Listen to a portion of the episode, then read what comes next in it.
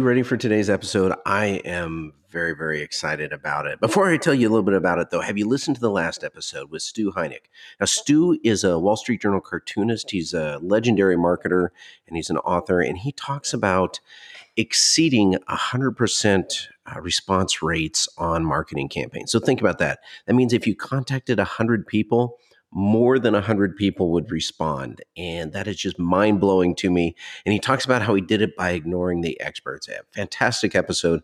I encourage you to listen to it. And, uh, and let me know what, what you think about it. But today's episode, uh, shifting gears only slightly, we've got Dr. Srikumar Rao. And Dr. Rao is uh, a bit of a legend. He he is actually an extremely highly rated lecturer at a couple of the world's top business schools, and he has the highest rated program on Mindvalley, on top of a, a lot of other accomplishments. And he talks about really the idea that we are creating the life that we experience. And he dove into some really pr- key principles for me uh, that I really enjoyed and got a lot out of it. And the idea that we can have ambition, but not to be defined by it, that we should be investing in the process, but not investing in the outcome. And that is a very important distinction that I think gets lost so many times. And it's one that, that I'm still working on. How do I really apply that to my life? And he shares the idea that our ideal life is not something that we find. We don't trip over it, but rather it's something that we assemble. And he goes into a lot more. But for me, just as I was taking notes, listening, those were the ideas that stuck out for me. And those are the ideas that I'm trying to apply and would love to hear about the ideas that you're trying to apply after listening to this episode. So give it a listen. And like I said, I'd love to hear what you think about this one as well as the last episode. Hello, everyone. This is Brock Edwards, and the podcast is, of course, Imperfect Action. And today's guest is Dr. Rao. And as, as I look over your, your bio, Dr. Rao, uh, you know, it's it's pretty incredible. So you you've done a TED speech, a TED talk with over a million views. You are a very, very highly rated MBA lecturer at some pretty phenomenal schools like Columbia University and the London Business School. And so I think that's just probably a sliver of everything about you there. How do you describe yourself to people? That's an excellent question, Brock. I guess I would describe myself as a person who's on a journey of growth, and I'd like to share what I've learned with as many people as possible in the hope that this could help them. So, journey of growth. So, what does that look like for you? How has that kind of played out, and or how has that changed over the years for you? It's changed over the years in the sense that I'm less subject to emotional mood swings. Uh, a great chunk of my time, I would say the vast majority of my time, I am at peace with myself. I uh, still have ambition and I strive, but I'm not defined by that. And uh, I drink my own Kool Aid. I invest in the process, I do not invest in the outcome. All right, so uh, you, you just gave me in about three sentences, uh, probably a couple of couple of conversations there. So you had mentioned that you you have vision. You don't have to strive toward it. I mean, you still want the vision, but you're not getting caught up in the day to day of it. And I'm paraphrasing heavily there. No, no, no, that isn't accurate, Brock. You do have to strive, and you have to strive mightily. Every time you have a vision of this is the way the world should be, and in all likelihood, in your vision of the way the world should be, there's a starring role for you. So if you have such a vision, then it is incumbent on you to work hard to try and make it happen. You do strive and you strive mightily. The difference Excellent. is that the sense of effort is not there, nor is your well being dependent on whether or not you succeed. You simply try the level best that you can. Here's a mistake that most of us make, Brock, and the mistake is the following. We think that the benefit of setting a goal and trying our level best to achieve the goal is achieving the goal. That is not true. Achieving the goal is an outcome, it's a destination. There are all kinds of factors that can prevent you from reaching your goal. That is totally beyond your control. What is in your control is the effort that you make, the sincere effort that you make to achieve it. So the learning and growth that happen in you as you try your level best to achieve the goal, that is the principal benefit of setting goal and trying hard to reach it. If you actually do reach it, that's a bonus. Be immensely grateful. If you don't reach it, the learning and growth have already happened, so you're ahead of the game. It's a no lose proposition. So there, there's a, a, dynamic here of striving mightily and, and having the, this in you know the, this goal that you're wanting to achieve, while also being at peace with yourself. And, and I often hear people say, and, and I've said this myself, you know that I, I almost don't want that peace because then I feel like I'm not going to put in the effort. So, how does that play out for you? When you're not at peace with yourself, Brock, it's because you're very concerned with whether or not you're going to achieve the outcome. You're always thinking about, am I there yet? What could happen to derail me? If you accept in advance the fact that you may get there and you may not get there, and it really is not within your control, then that anxiety goes away. And when you try the level best that you are capable of, you find that you get into a kind of flow state where there are tremendous benefits. You feel a deep sense of peace and well being. And this is so so marvelous, so magical that you want to achieve it every time you can. All you got to do is experience it a few times to say, this is what I want, want the rest of my life or all of my life to be like. How do you choose a goal? I, so you'd mentioned that uh, you know it, it's actually kind of kind of the journey that achieving the goal is just the bonus. It's who you become along the way in the process. Um, you know we, we've got infinite number of options in front of us. How do you advise that people decide on which direction they want to go in? That's a very good question, and I have it many times, Professor Rao. I want to be really passionate about what I do and uh, I find that I'm not. How do I find my purpose in life? How do I find that which energizes me? And the short answer to that is you don't. You don't find your purpose in life, you don't find your goal by seeking for it. You look internally and let it manifest. There is a wonderful poem by Rumi, something to the effect that when you run after what you think you want, your days are a furnace of anxiety. But when you sit still, then that which you are seeking finds you. And there is a great lesson here for those who are ready to listen. So, what happens is most people think that you know, I want this, and this could be, a, you know, how much money you make, uh, what kind of person your boss is, how much you travel, how big your office is, and a whole bunch of parameters like that. And the basic thought is, if I get all of these, when I get all of these, I will be passionate about my job. That's dead wrong. Passion exists inside you, it does not exist in the job. This is so important, I'm going to repeat it. Passion exists inside you, not in the job.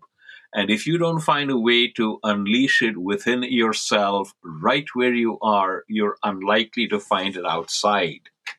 So, the way to develop passion is to put your full dedication, your mindful dedication into what you are doing now. And as you do that, you will find that even relatively distasteful tasks become not so distasteful, and some of them even enjoyable. Given that as a background, you start looking at your life and find out what are the things that you do that you enjoy, you really enjoy, or kind of enjoy, and figure out a way by which you can increase that component in your life. And as you figure out a way to increase that component in your life, there are two stipulations I make. Number one, you've got to do something to make that happen every day. And number two, whatever it is you come up with has to involve learning on your part, has to push you beyond your comfort zone. And if you do that and uh, let's say make it a project a month at a time, you'll find that in a relatively short time, maybe a few months, uh, your job and your life will both have been transformed. You know, I I tend to think. Uh, uh, I think the way passion is often presented is, you know, almost a, this epiphany moment.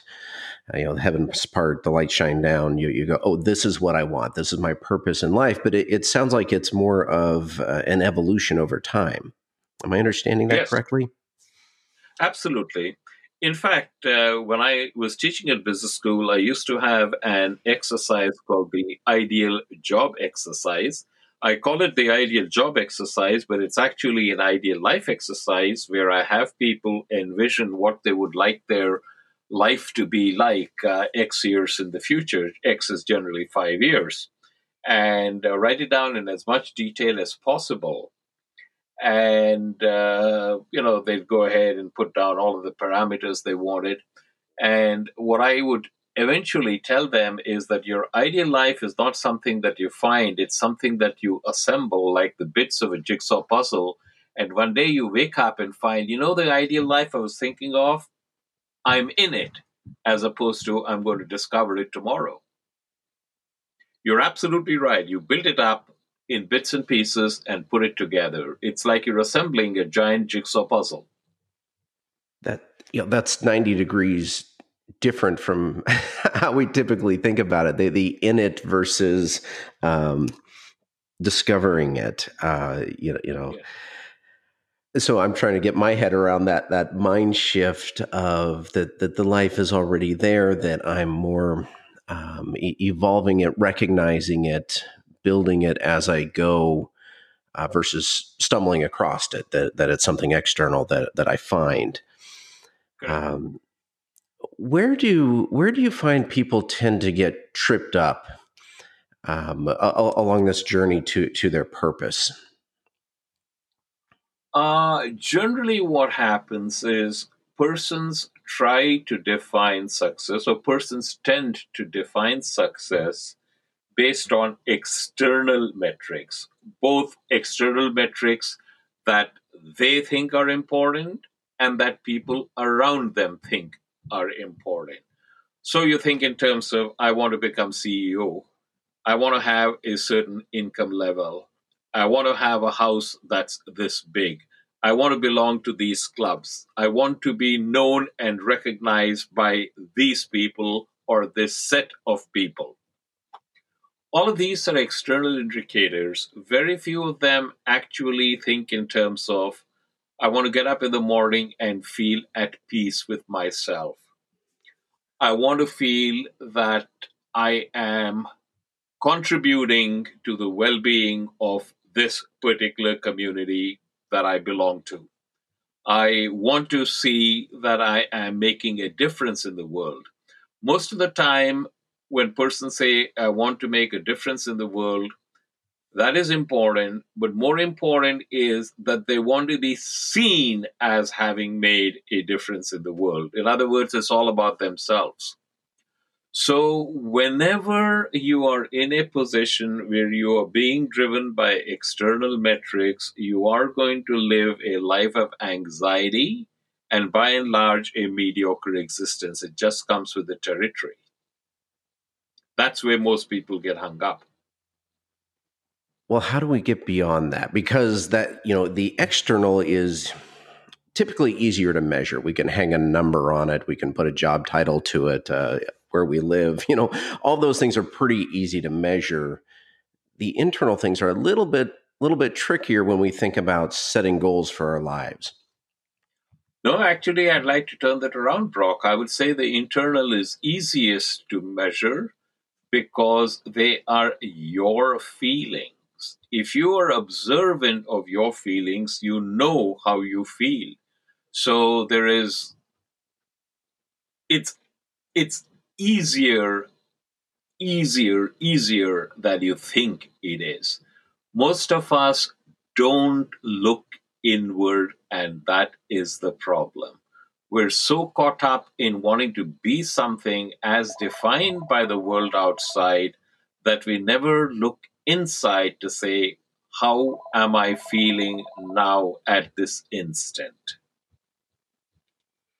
Well, how can we best look inward? Is there a particular exercise or a particular Absolutely. approach that works? In fact, in my programs, this is one of the foundation exercises. And what I have people do is, and I have them do it for at least a week, but it's best if you do it for you know several weeks at a time and it's a lifelong practice examine what's going on between your ears. You have this thing I call mental chatter, which is an incessant voice that is constantly goading you, comparing you to others, and uh, beating up on you. You know, the kind of thing that goes, Why am I not accomplishing anything today? Uh, I'm a lazy bum. I'll never get anywhere.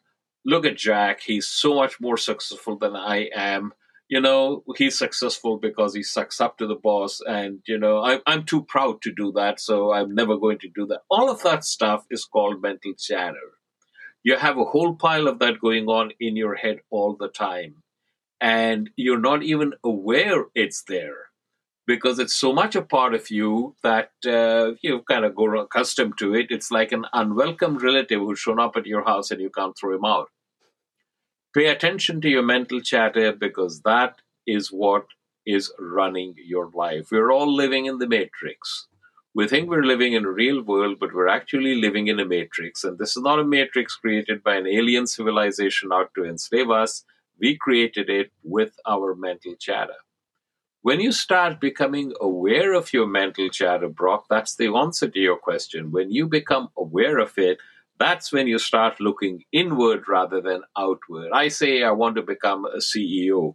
Is this something that I want intrinsically, or is this something that I want because I have been conditioned into it? And there are all these other people who are cheering me on and they want me to be CEO because it enhances uh, their life in some way as you start becoming aware and start asking those questions, you will find that your experience of life begins to change. So I've never heard it put that way before, Dr. Rao. And you know, just the idea. Yes, we all have you know mental chatter, the the monkey mind going on, and but the idea that I guess I've always thought of that more as a distraction versus what's actually running things. It is actually running your life. Let me, let me give you an example. One of the real powerful lessons of the Buddha is the parable of the second arrow. Have you heard about that? No, I haven't. Okay, the Buddha was talking to one of his principal disciples. His name was Ananda, and said, Ananda, if an arrow were to hit you in the arm, would it not be very painful? And Ananda says, Yes, Lord, it would be very painful. And if this, if a second arrow would have hit you exactly where the first arrow hit, would it not be even more painful? And Ananda says, "Yes, Lord, it would be even more painful." And Ananda, uh, then the Buddha asks Ananda, "Why then do you shoot the second arrow?" And uh, that's probably a little puzzling to you. So let me tell you a story to explain it. Uh, there was this woman who had a teenage son, and he turned 16 and he got his driver's license. And uh, one day he come, came up to his mother and said, Hey, you know, a bunch of us are getting together and I want to go. Can I borrow the car? And of course, the mother says, No. And she says, Where are you going? I'll drop you there. And he said, No, no, you don't understand, Ma. You can't be there. I have to go by myself. And the mother says, Okay, you know, you can take a cab or let's figure out how to get you there. He said, No, I have to go in my car. Don't you understand? And he begged and he pleaded, and you know how teenagers are. And the mother gradually, you know, found uh, herself giving way, and she took all kinds of promises. No drinks, right? Yeah, no, no, mother, no drinks. And you're going to come back by ten o'clock. Yes, mother, I'll be back by ten o'clock. So reluctantly, she finally gives him the car key. Uh, car keys. And of course, he goes up there, promptly forgets everything, has too many beers, and uh, is coming back late at night when he gets into his ac- gets into an accident and has to be operated on immediately. And the mother is with him through the night. And in the morning, when he's in the recovery room, she dashes back home to have a shower, get changed, and go back to the hospital. And a best friend calls at that time. And the best friend says, What kind of a mother are you giving your inexperienced son the car keys? You're not a mother, you're a murderer. Now you're shocked, right? You're shocked that a friend would call up and tell uh, her this at uh, such a time. But you'd probably be less shocked if I said it wasn't her friend who called and said that, it's what she told herself. That, Brock, is the second arrow. It's bad enough that her son was involved in the accident, telling herself that she's a murderer and beating her on herself does not make the situation any better. Those are the second arrows. And the important thing to note is the second arrows are always delivered by means of mental chatter. Whatever situation you are facing, your mental chatter about that situation makes it at least an order of magnitude and probably two orders of magnitude worse. Well, then, with the mental chatter, do we quiet it? Do we refocus it? How do we how do we have it running our lives in to our advantage versus to our disadvantage? That is actually a very simple thing, Brock. You cannot quell your mental chatter. You may be able to refocus it to a certain extent, but by far the most powerful tool to deal with your mental chatter is to recognize it is there and observe it most of the time you do not observe your mental chatter you become your mental chatter. And when you become your mental chatter it's like a wild horse. It'll take you where you where it wants to go. When you observe your mental chatter you create a distance between you and your you and your mental chatter and it no longer has the capacity to take you willy-nilly where you don't want to go which is why so much of my program is devoted to making you understand that you have this demon, this, this inebriated monkey inside your head, and become aware of it rather than be carried away by it. Well, well, Dr. Rao, you, you've mentioned the, the program that, that you have, and how did you develop that program? Well, first off, what's it oh. called? Oh. We haven't we haven't established that. But after after you tell me the name, then how did you develop it? It's called Creativity and Personal Mastery. And I actually de- developed it because it was part of my journey of growth because I was very unhappy with my life, the way I was experiencing it. And essentially, what I did is I took the teachings of the world's greatest masters, I stripped them of religious, cultural, and other connotations, and adapted them so that they were acceptable to intelligent people in a post industrial society. I've taught it in many of the top business schools in the world at Columbia Business School, at London Business School, at Kellogg, at Berkeley, at Imperial College, and it's been among the highest rated and most popular courses in those schools. I now teach it privately in New York and London, and I also have an online version of that program. And as I said, this is a program that will profoundly change your life. And if it doesn't, we've both failed. And the reason I can make that statement with such confidence is because of where I draw my material from. These are the world's greatest masters. They completely understood the human predicament. And I have stripped their teachings of religious, cultural, and other connotations and adapted them. That's why I can make that statement so confidently. And it does. I receive emails from all over the world from persons who tell me that uh, what I've shared with them has really made a huge impact. And many say it's completely transformed my life. You know, you, you mentioned that this is a, a, compilation of some of the greatest teachings. And question that comes to mind is just, you know, if this has been known throughout the ages, uh, passed down by by the great masters, why don't more people know it? Uh, you have to be ready to uh, receive it, Brock. It's like the if you've read uh, the Purloined Letter uh, by uh, uh, I think it by, it's by Edgar Allan Poe. Uh, I forget the author. Anyway, the secret is out there in plain sight, but people pass it by because they don't know that it is relevant to them. Mm-hmm. And I find, by the way, that uh, a lot of persons who have taken my program come and say, Professor Rao, so and so, you know, really needs it. And my experience by and large has been that those who really need it will never take it. I can't explain it. It's there is some blind spot which prevents them from seeing that this is what they need to straighten their life. I find that the persons who benefit the most from my program are those who are very well adjusted, extremely successful, want to become even more so. They find that there is a spiritual dimension to their life which is important to them, but they don't quite know how to access it. Those are the persons who make progress by leaps and bounds when they take my program. So you mentioned that you, are teaching it privately now. You have an online version. Um, I believe you're doing some sort of version of it through through Mindvalley even right now. Um, Absolutely. In fact, I just learned that my quest with Mindvalley is the highest rated program they've had. Period.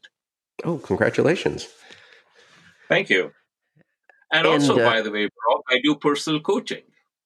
So your personal coaching, how does that typically work? Is it the same type of person that that does well in that? Um, tell me a little bit about because every coach works a little bit different. Same type of person does well in that coaching, but my coaching is somewhat different from what people understand as coaching. Normally, when you say, "Oh, I need coaching," you're thinking of a specific something that you want to improve in. So if it's in sports, you might say, Jay, I need to become better at tennis. I want to improve my forehand. I'll get some coaching. Or if you're an executive, you might say, you know, I want to be better at team building. Let me get some coaching. Uh, I don't do that kind of coaching. If you had to look, in fact, I don't even like the term coaching. I prefer the term friend, philosopher, and guide. So, if you want to look at it historically, consider Alexander. Alexander was a willful child, and his father, Philip of Macedonia, didn't know how to deal with him. So, he asked Aristotle to talk to his son. So, Aristotle and Alexander became, began a three year relationship, and you can bet your boots that Aristotle didn't tell Alexander how to be a better swordsman or what type of formation you need to use for a particular military situation.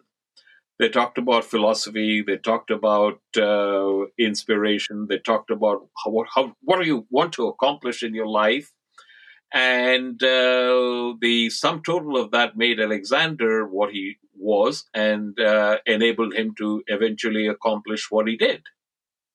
So that's the type of coaching I do. We have unstructured conversations on a wide variety of uh, topics and i'm particularly interested in who are you what makes you happy what do you think is your purpose in life where do you want to go where do you want to go where you think you want to go and persons find that it truly is transformational and it helps them in innumerable ways in both their business and their personal life and does that transformation tend to happen in, in a couple weeks, six months? Does it vary by person? How, do, how does that how does the structure piece of it work?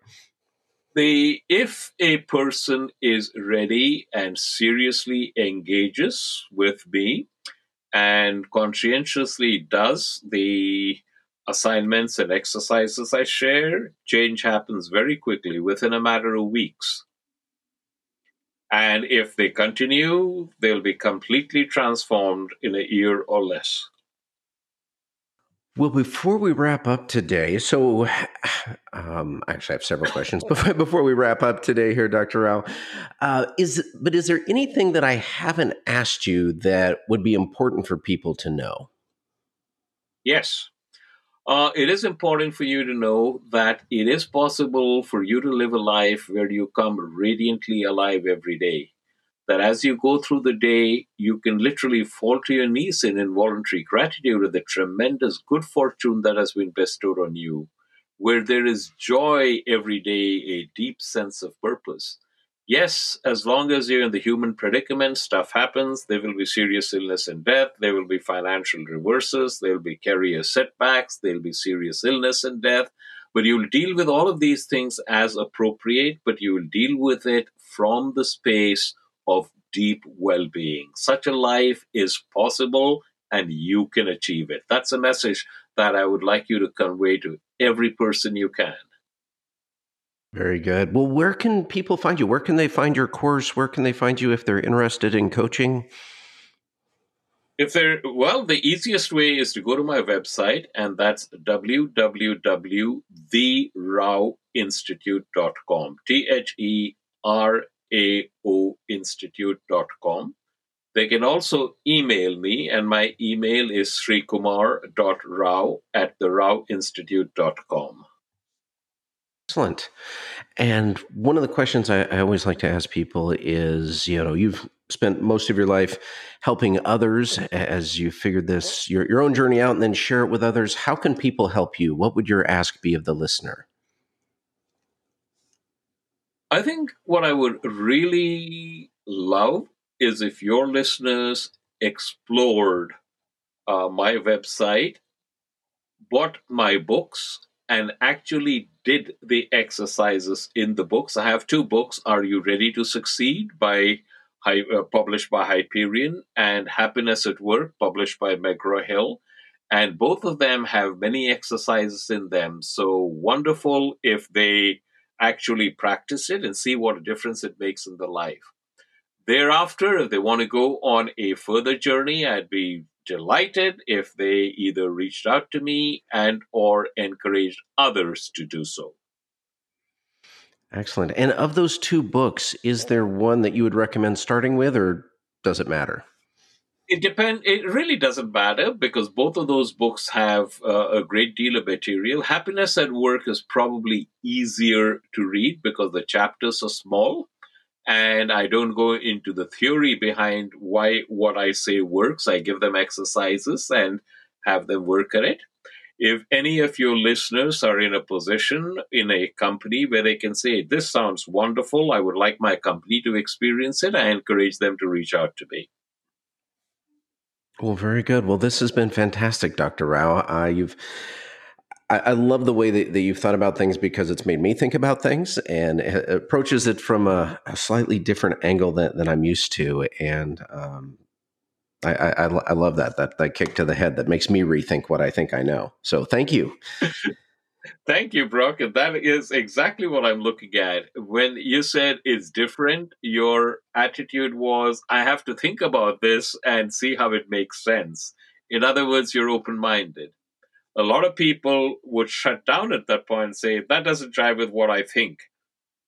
And therefore, it must be not true. And those are the people, and there's an awful lot of them out there who I cannot reach and would not be an appropriate person to work with me. Well, very good. Good distinction there. Um, thank you so much. My pleasure, Brock. And can I wish you a terrific day? Absolutely. Thank you.